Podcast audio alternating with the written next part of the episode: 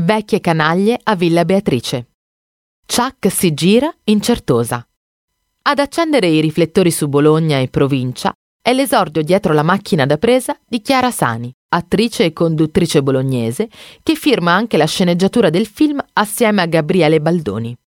La pellicola, produzione Orange Media, si chiama Vecchie canaglie e racconta le peripezie di sei anziani ospiti di una casa di riposo messa in vendita dalla proprietaria senza cuore. I protagonisti della vicenda, tutta da ridere, sono Lino Banfi, Greg, Andrea Roncato, Andy Luotto e Pippo Sant'Anastaso. La maggior parte delle riprese di vecchie canaglie si sono svolte in alcuni comuni della città metropolitana di Bologna e del comune di Argelato, che hanno patrocinato l'iniziativa. La location scelta nel film per la casa di riposo è Villa Beatrice ad Argelato.